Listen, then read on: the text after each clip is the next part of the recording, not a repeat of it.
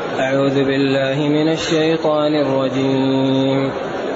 يا بني آدم خذوا زينتكم عند كل مسجد وكلوا واشربوا ولا تسرفوا. إنه لا يحب المسرفين. قل من حرم زينة الله التي أخرج لعباده والطيبات من الرزق؟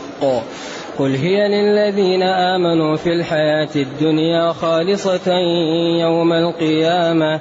كذلك نفصل الآيات لقوم يعلمون.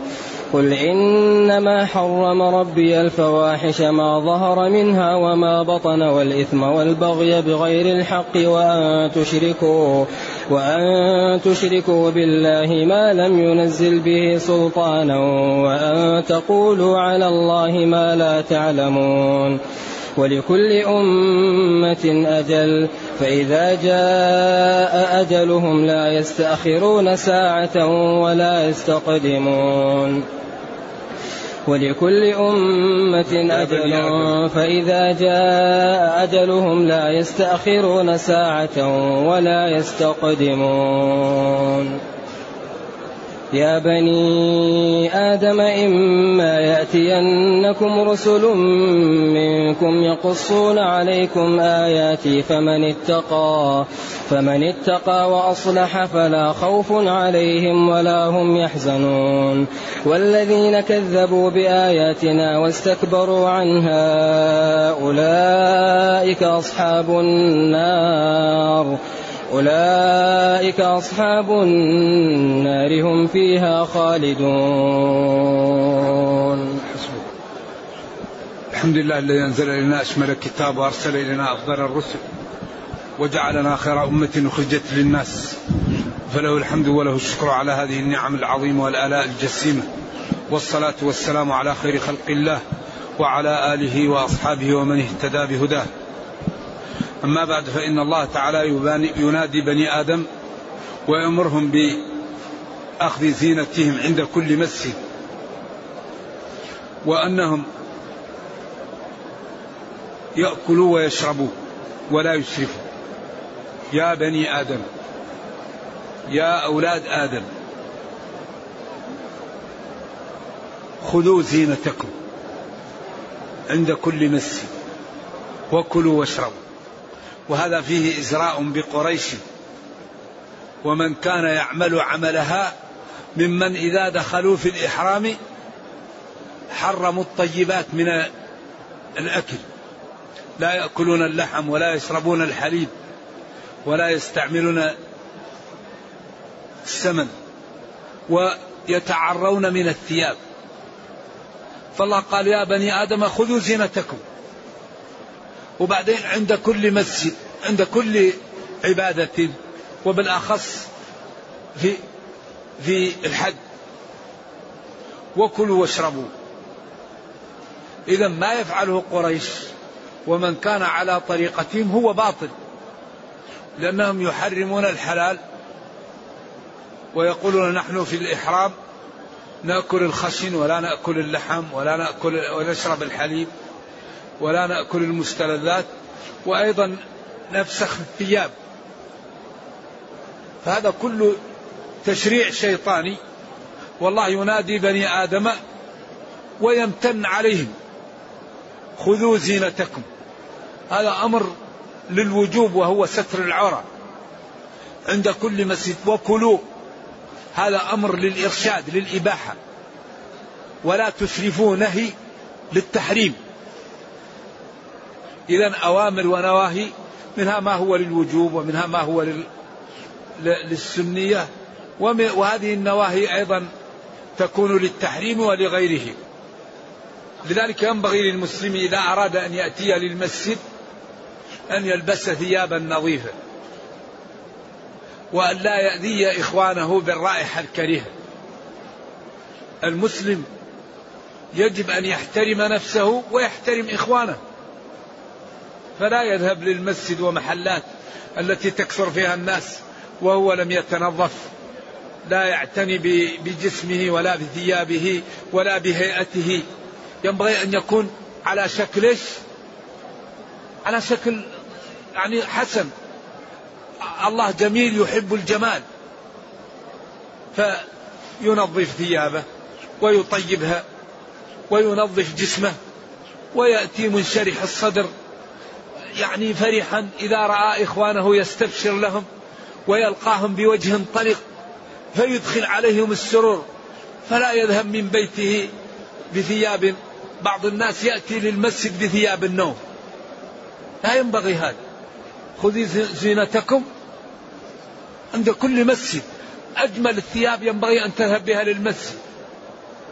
وأحسن الروائح استعملها للمسجد. ولذلك نبينا صلى الله عليه وسلم نهى عن أكل بعض يعني المأكولات التي تظهر رائحتها في نفس الآكل. من أكل من هذه الشجرة الخبيثة فلا يقربن مسجدنا يؤذنا. قال بعض العلماء هذا نهي عن الأكل لأن الجماعة مطالب بها اركعوا مع الراكعين. فإذا قيل لا يقربن مسجدنا يعني لا تأكل. ومنهم من قال لا إن أكلها تسقط عنه الجماعة. الذي يأكل من الثوم أو من البصل الغير مطبوخ ويكون تتأذى منه آه، يعني الصفوف هذا يصلي في بيته. من أكل من هذه الشجرة الخبيثة فلا يقربن مسجدنا. إذا ينبغي لأولاد آدم أن يأخذوا زينتهم عند كل مسجد الثياب والثياب البيض مرغب فيها. النظيفة. والإنسان يتطيب. ويأتي للصلاة بسكينة ووقار. ويقف في حيث انتهت الصفوف. لا يأتي المسلم آخر شيء وروح يدعس الناس حتى يذهب إلى الصفوف. الذي يريد الصفوف الأولى يبدر الذي يريد الأجر يأتي بدري. أما واحد يتأخر حتى يؤذن الأذان ويروح يدعس هذا ما ينبغي. والذي يروح يحط سجادة في محل أو يحط ما و و الذي أخذت الصف الأول السجادة ما هو هو. هذا غصب. ذلك الذي يريد محل يجلس هو بنفسه فيه. فإذا راح للوضوء ويرجع هو أحق به. إذا خرج من مكانه للوضوء ولا يريد إلا الوضوء يرجع هو أحق بمكانه. أما يروح ينام في بيته ويروح لمشاويره ويحجز المحل بسجادة ما ما حصل الصف الأول. الصف الأول حصله من جاء أول ووجد المحل محجوز بالسجادة هذا اللي يأخذ الصف الأول. إذا ينبغي أن نتعود على الإنصاف وعلى العدل. نأخذ زينتنا عند كل مسجد ونأتي للمسجد بوقار وبسكينة. والواحد إذا أراد أخوه أن يصلي جنبه يلين في جنبه. تجده يعني يحاول أن يأخذ ما يشيل أربعة. هذا لا ينبغي. والله لا يؤمن أحدكم حتى يحب لأخيه. ما يحب لنفسه. أتريد أن يكون جنب الشخص مكان ولا يعطيك إياه؟ ولذلك أيضا لا ينبغي لواحد يأتي لمحل ضيق ويحاول أن يغصب الناس ويأذيهم حتى يشوش عليهم. فهذا لا ينبغي وهذا لا ينبغي. فينبغي أن نكون أعمالنا تتسم بالعدالة وبالموضوعية وعدم الإفراط والتفريط. هذا الدين دين الإسلام دين عجيب. إذا يقول خذوا زينتكم عند كل مسجد. الثياب النظيفة التطيب السكينة الوقار اللطف. وكلوا مما أحل الله لكم. واشربوا ولا تسرفوا. شوف الإسراف هذا مشكلة. الإسراف في حالتين. الإسراف في الحرام. أي شيء حرام إسراف. الإسراف في استعمال الزائد. كل واشرب وتصدق. في غير إسراف ولا مخيلة. تكبر تجبر احتقار الناس. لا. الإنسان يأكل ويشرب ولكن من غير إسراف. يكون أسرته معقولة. ما يكون كل يوم يعمل ذبيحة. وأسرته خمسة أنفار أربعة أنفار. لكن إذا كانت الأسرة مئة نفر أو مئتي نفر لو كل يوم يذبح ما هو إسراف. الإسراف أن الإنسان يعمل أكل زايد ولا يأكله ويرميه يضيعه. الإسراف أن يستعمل المسلم الحرام. فالإسراف هو ما كان الإنسان يعمله زائد على حاجته. هذا إسراف. أما الذي يوسع على أهله وعلى ضيوفه ويكرم الناس هذا ليس إسرافا. وكل شيء تعمله لله لا يسمى إسراف.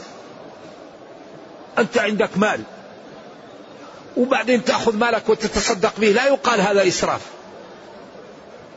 يقال هذا إيثار أنت تؤثر على نفسك ولو كان بك خصاصة لكن بشرط أن تكون تصبر يعني يمدح الإيثار لمن عنده جلد وعنده صبر وعنده قناعة يتحمل الجوع ويتحمل الفقر ويصبر ويتعفف. هذا لو يعطي ماله جزاه الله خير. لكن الإنسان إذا كان لا يصبر لا. أمسك من مالك ما يصون وجهك. لأن, لأن, لأن يسألونك ما لا ينفقون؟ قل العفو. أي ما زاد على الحاجة الضرورية. أما أنت تنفق وبعدين تحاول أن تسأل لا ينبغي هذا. أهم شيء للمسلم العفة. المسلم يكون عفيفا. وأهم ما يقوم الإنسان بماله أن يعفه. فأنت إن استطعت أن تترك من مالك ما يكفيك وتوزع الباقي هذه نعمة. إن أعطى المسلم الواجب لا يسمى بخيلا. ولا يقال الإسراف إلا في استعمال المال في الحرام وفيما لا ينبغي. الضياع. ضياع المال. في غير وجوه الخير هذا هو الإسراف. سواء كان حراما سواء كان ضياعا. إنه جل وعلا ولا ولا تسرفوا إنه لا يحب المسرفين. إنه أي الله جل وعلا لا يحب المسرفين. والمحبة صفة من صفات الله. نستعمل فيها الأسس الثلاثة التي كررناها دائما في هذه الدروس المباركة وهو تصديق الله فيما قال لأن الله قال ومن أصدق من الله قيلا. وتنزيه الله عن مشابهة خلقه لأنه قال ليس كمثله شيء. وقطع أطماعنا عن إدراك كيفية اتصافه بصفاته لأنه قال ولا يحيطون به علما لا تدركه الأبصار هل تعلم له سميا فلا تضربوا لله الأمثال. إذا محبة لائقة بجلاله وكماله والله لا يحب المسرفين ولكن يحب المتقين ويحب الصالحين. قل لهم يا نبي من حرم زينة الله التي أخرج لعباده والطيبات من الرزق؟ من؟ استفهام إنكاري. حرم زينة الله من الثياب ومن الملابس ومن المراكب ومن البيوت التي أخرج لعباده أنشأها لهم والطيبات من الرزق من الملاذ ومن كل شيء حلال. إذا لا يجوز للمسلم أن يحرم الحلال. قل هي للذين آمنوا في الحياة الدنيا. أصالة والكفار تبعا لهم فيها. قل هي للذين آمنوا في الحياة الدنيا أصالة والكفار مشتركون معهم فيها تبعا. إذا هذه الملذات وهذه الطيبات والحلالات أصالتها للمسلمين والكفار أيضا في الدنيا معهم فيها. خالصة يوم القيامة أو خالصة يوم القيامة. كل منهم قراءة سبعية. نافع قرأ خالصة والآخرون قرأوا خالصة. إذا الملذات والحلالات للمسلمين بالأصالة في الدنيا والكفار تبعا لهم فيها تبع لهم فيها. ويوم القيامة هذه الأمور للمسلمين فقط. الكفار ليس لهم يوم القيامة إلا النار. أولئك الذين ليس لهم في الآخرة إلا النار وحبط ما صنعوا فيها وباطل ما كانوا يعملون. إذا لا ينبغي للمسلم أن يحرم الحلال وأن يحرم نفسه من الملذات ومن الطيبات كما أنه لا ينبغي له أن يسرف في ذلك. وينبغي له أن يأخذ ما يحتاج له وأن يقدم ما يكون سببا في رفعته وفي فوزه. وبالأخص من أعطاه الله جدة وغنى لأنه لا حسد إلا في اثنتين. رجل أعطاه الله مالا فسلطه على هلكته ورجل أعطاه الله علما فهو يقوم به ويعمل به آناء الليل وأطراف النهار. هاتان هذان الصنفان من الناس هم الذين يغبطون ويتمنى الناس أن يكونوا مثلهم. إذا قل لهم يا نبي من حرم زينة الله؟ من الملاذ ومن الحلال اللباس والشراب ومن المطاعم ومن البيوت ومن المراكب التي أخرج لعباده أوجدها لهم. وأخرجها لهم سواء كان من الأرض أو من النبات أو من غير ذلك. والطيبات الحلالات المستلذات من الرزق. قل لهم يا نبي هي للذين آمنوا أصالة والكفار تبعا لهم فيها في الحياة الدنيا. لكن خالصة لهم يوم القيامة للمتقين. مثل هذا البيان ومثل هذا التفصيل نفصل الآيات لقوم يعلمون. يعلمون أن هذا التشريع لا يكون إلا من الله. يعلمون أن هذا الدين جميل. يعلمون أن هذا آه، الشرع يجب أن أن يمارس وأن يعمل به وأنه جاء لإنقاذ البشرية وإسعادها. نوضح الآيات الدلالات والبراهين لقوم يعلمون. أيوة يعلمون أن هذا التشريع لا يمكن أن يكون إلا من الله لجماله ولحسنه ولعدالته. لذلك هذا الإسلام يدعو لكل فضيلة وينهى عن كل رذيلة ويأمر بالعدل والإحسان والصدق والتغاضي والستر والإصلاح والإيثار والكرم والشجاعة واللطف والتودد. كل خير يأمر به هذا الدين. بعدين قال لهم قل لهم يا نبيي إنما حرم ربي الفواحش. أما الحلالات من المراكب ومن الملابس ومن المطاعم حلال. الذي حرم الله قل لهم إنما حرم ربي الفواحش. ما هي الفواحش؟ الفواحش الغيبة. الفواحش النميمة. الفواحش الاستهزاء بالمسلمين. الفواحش السخرية. الفواحش. سب الناس وشتمها الفواحش احتقار الناس. الفواحش الربا. الفواحش الزنا. واللواط. والفواحش السرقة. إذا الذي حرم الله الفواحش جمع فاحشة وهو ما يستنكر ويستقبح وينفر منه إذا قيل. يفحش في السمع. يفحش القول به. ما ظهر منها وما بطن. إذا الفواحش يدخل فيها دخول أول الزنا. بأنواعه. والغيبة والنميمة والسخرية والاستهزاء والتنابز بالألقاب والإثم. الإثم هو الذنب وهذا يعني من عطف خاص على عام. لأن كل فاحشة إثم وليس كل إثم فاحشة. قد يكون إثم أقل من الفاحشة. صغيرة مثلا. والبغي الظلم والتعدي على الآخرين. وقال بغير الحق ولا يكون بغي بحق. كما قال ولا طائر يطير بجناحيه. ويقولون بأفواههم. هذا إخبار بواقع. لأن البغي لا يكون بحق.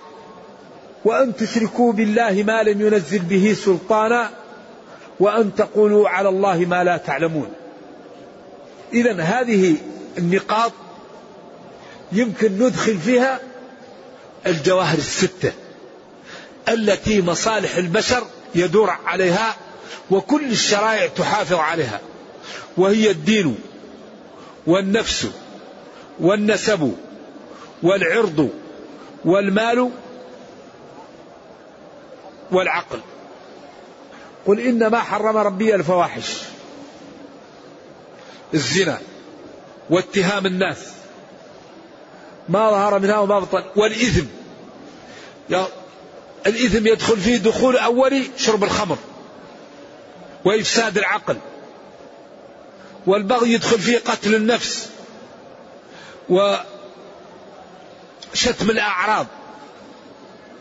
وأن تشركوا بالله هذا الدين. إذا هذه الآية فيها المحافظة على الجواهر الستة التي جاء الدين يحفظ عليها وأحاطها بسياج قوي حتى لا يتعرض لها. إذا الذي حرم الله التعرض لهذه الجواهر الستة.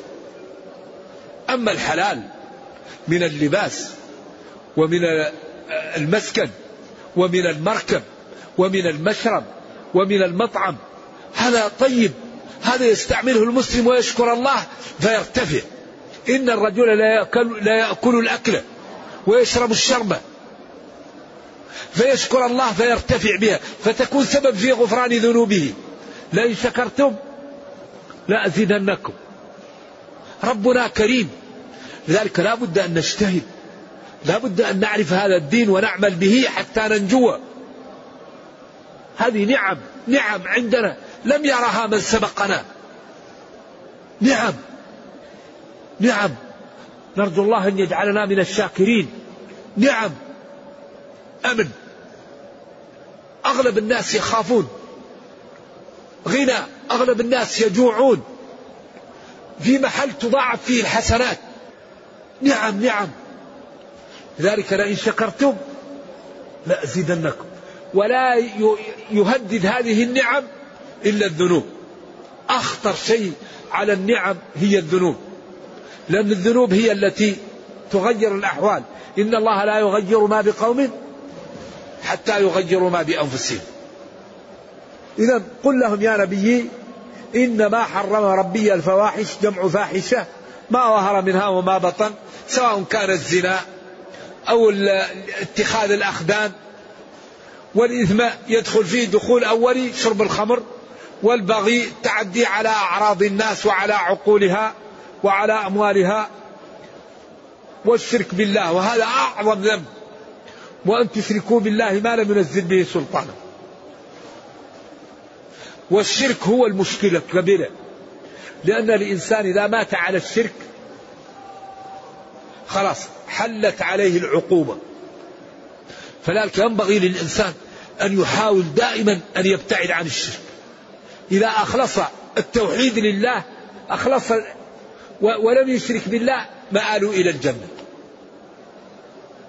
ذلك من دعاء نبينا صلى الله عليه وسلم يا مقلب القلوب ثبت قلبي على دينك. ثبت قلبي على دينك. القلب بين أصبعين من أصابع الرحمن يقلبه كيف شاء. ذلك الخطر أن الإنسان لا يموت على الإيمان. وأن تشركوا بالله ما لم ينزل به سلطانا حجة وبيانا. وأن تقولوا على الله ما لا تعلمون من ادعاء الولد والصاحبة. والشتم كما قالت اليهود وقالت النصارى وقالت كفار قريش عياذا بالله ولكل أمة أجل ولكل أمة من الأمم عصت وتجبرت وخرجت عن طاعة ربها وأرسلت لها الرسل وتمردت بالآيات التي جاءتها أجل تهلك فيه فإذا جاء أجلهم لا يستأخرون ساعة ولا يستقدمون.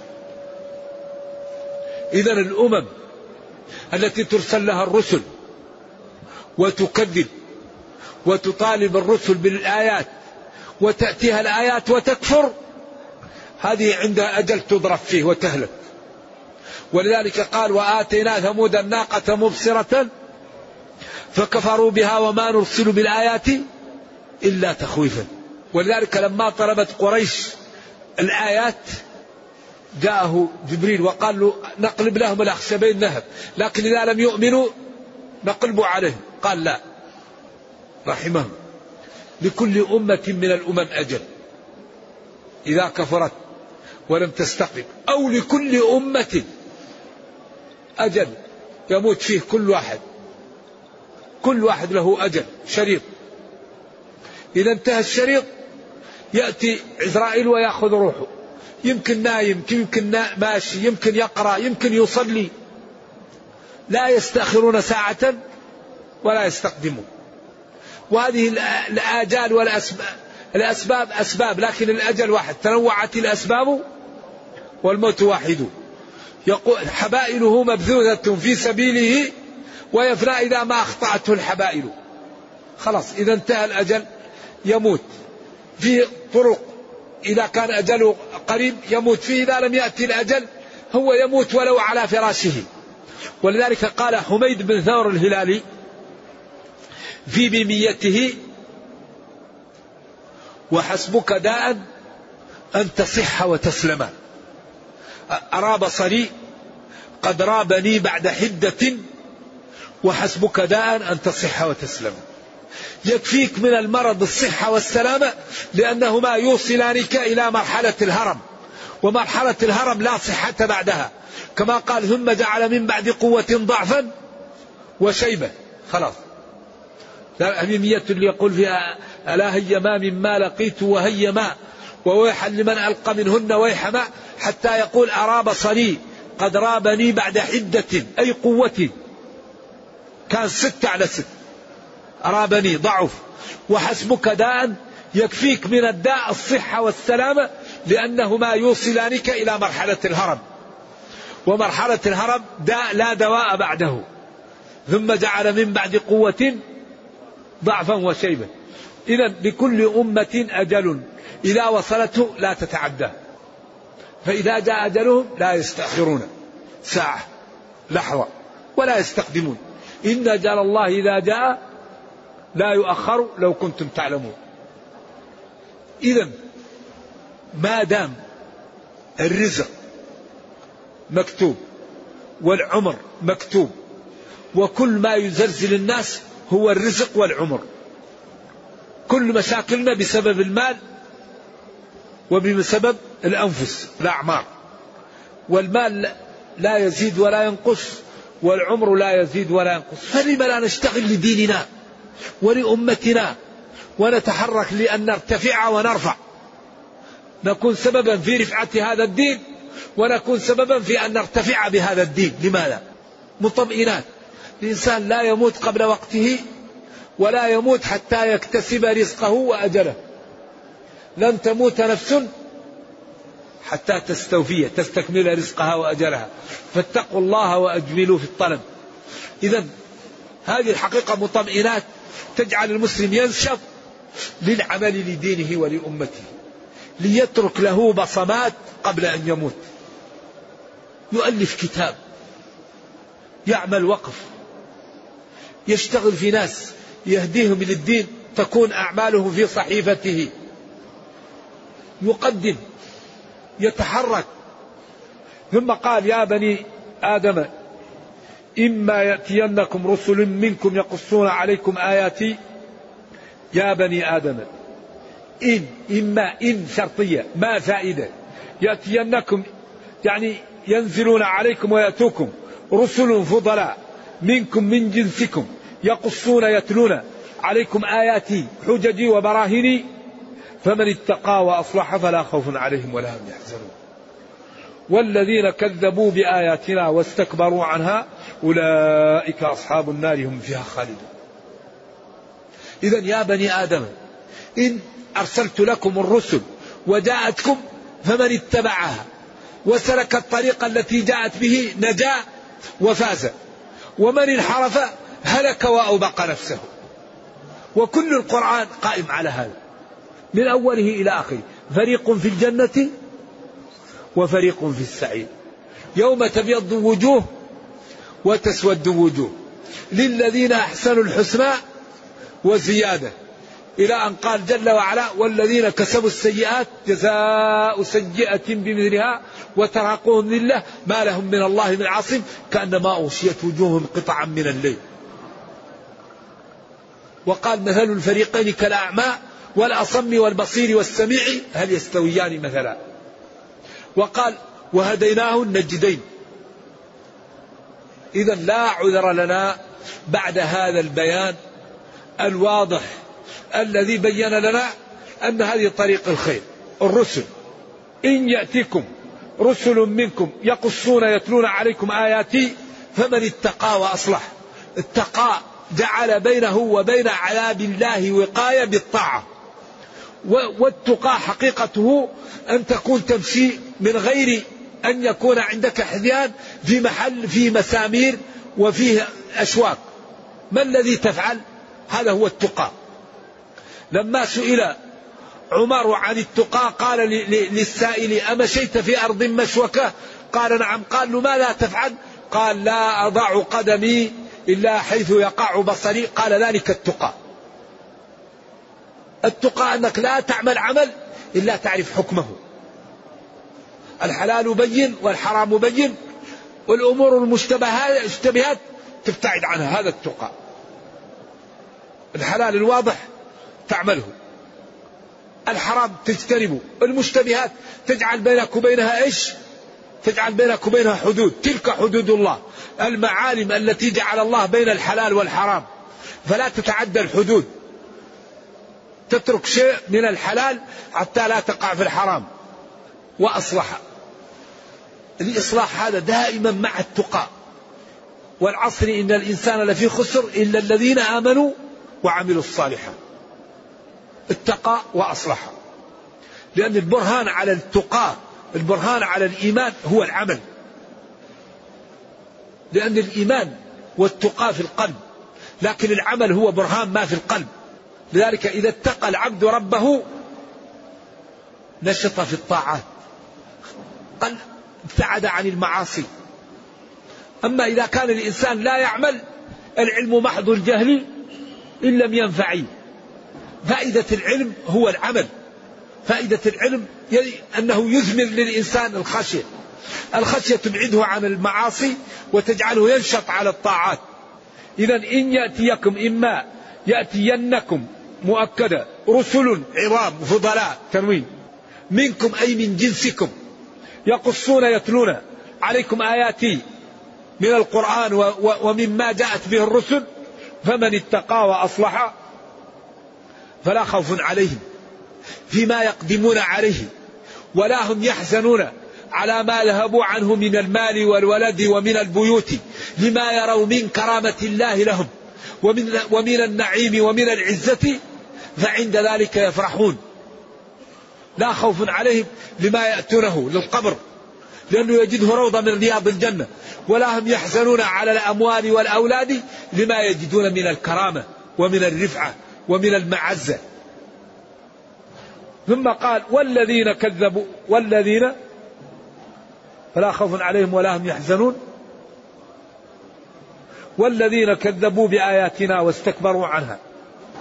والذين كذبوا ضد صدقوا بآياتنا برسلي وبحججي وبراهيني ووحدانيتي واستكبروا عن قبولها. أولئك لا غيرهم. أصحاب النار ملازمون لها. هم فيها خالدون لا يخرجون منها. إذا لا يوجد شيء أكثر خسارة من هذا. لذلك استكبروا عنها. أبو لا أبو طالب ما الذي منعه من الإيمان؟ الكبر. استكبر. ابن أخي يتيم كيف نتبعه؟ أنا سيد الوادي وهذا ابن أخي ربيت يتيما. يكون سيد علي؟ لا. قال هو على ملة عبد المطلب. ذلك المسلم لا يتكبر ولا يستكبر ويقبل الحق. يقبل الحق ممن قاله ويرفض الباطل ممن قاله. وثقوا تماما أن الله كريم وقادر. ولا تخفى عليه خافية فإذا استقام العبد ما يريده العبد يعطيه الله. العبد إذا استقام الله قادر. هل يضيعه الله يقول إن الله لا يضيع أجر من أحسن عملا. ويقول ولا ينصرن الله من ينصره. فلنجتهد ولنكابد الاستقامة وما نريده يعطينا إياه ربنا. لأنه قادر وكريم. ولا تخفى عليه خافية. وقد بين لنا غاية البيان فلا عذر لنا. فالنجاة النجاة تمسك بهذا الكتاب والعمل به وجعل دستورا فإننا إن فعلنا ذلك جعلنا الله في الدنيا أعزاء أقوياء ورحمنا في الأخرى. والله تعالى يقول أوفوا بعهدي أوفي بعهدكم. والله لا يخلف الميعاد. إن الله لا يخلف الميعاد. فحري بكل واحد منا أن يقوم بما يستطيع. ولا يكلف الله نفسا إلا كل واحد منا يقوم بما يستطيع. وما لا يستطيع يسامح فيه. فإذا كان كل واحد منا يقوم بما يستطيع ارتفعت الأمة وقويت وإذا كان كل واحد منا يجعل اللوم على الآخرين تقوضت الأمة وضعفت. وثقوا تماما. أن الذي يتقي ربه الله يحميه الله ينصره الله يعزه الله يوفقه الله يبارك له في ماله وولده وعمره. وإذا عاداه شخص دمره ربه من عاداني وليا فقد آذنته بالحق. ولكن هذا التقى وهذا العمل لا بد فيه من مكابدة. لا يمكن أن يقوى إيمان الإنسان بغير مكابدة. والذين جاهدوا فينا. يكابد البصر لا ينظر في الحرام. يكابد اللسان لا ينطق بحرام. يكابد السمع لا يسمع حرام. يكابد الرجل لا يمشي إلى الحرام. اليد لا يلمس الحرام. البطن لا يضع فيه حرام. الفرج لا يرسله على حرام. فإذا كابد الطاعات قوية ونما جذع الإيمان في قلبه فأصبح الإيمان في قلبه مثل هذا العمود. فتهون عليه الدنيا كلها في رضا الله. فإذا سأل الله أعطاه. وإذا دعا استجيب له. وإذا تكلم قبل منه. ولا يمكن أن يقاوم المتقي. المتقي لا يقاوم. الذي يتقي الله لا يمكن أهل الدنيا يقاوموه. لذلك من يريد العزة يتقي الله. ومن يريد القوة يتقي الله. ومن يريد الغنى يتقي الله. ومن يريد الجنة يتقي الله. فلنتقي الله. وتقوى الله لا يكون إلا بالمكابدة. أخطر شيء الصغار هي اللي يأتي منها الكبار. نحن الآن كثير منا لا يهتم بالأكل. يأكل الأكل الغير حلال. هذا يقسي القلب. إذا قسى القلب يتخلف واحد عن الجماعة. يأكل الغيبة. لا يهتم بالصوم. في فيطمس دينه. فيبقى ما عنده طاعات. فيوبق فيذهب أعوذ بالله في داهية. إذا أهم شيء نهتم بالحلال. نأكل الحلال. نتكلم بما يجوز. نهتم بصغار الدين حتى يكبر عندنا. إن الجبال من الحصى والله كريم وقادر. والحسنة بعشر أمثالها. ومن تاب تاب الله عليه. ومن اجتهد ونشط يبدل الله سيئات حسنات وهذا في محكم التنزيل. إلا من تاب وآمن وعمل عملا صالحا فأولئك يبدل الله سيئاتهم حسنات. نرجو الله جل وعلا أن يبدل سيئاتنا حسنات وأن يغفر لنا ويرحم ضعفنا ويتجاوز عن سيئاتنا. اللهم ربنا أتنا في الدنيا حسنة وفي الآخرة حسنة وقنا عذاب النار. اللهم إنا نسألك من خير ما سألك من محمد صلى الله عليه وسلم. ونعوذ بك من شر ما استعاذك من محمد صلى الله عليه وسلم.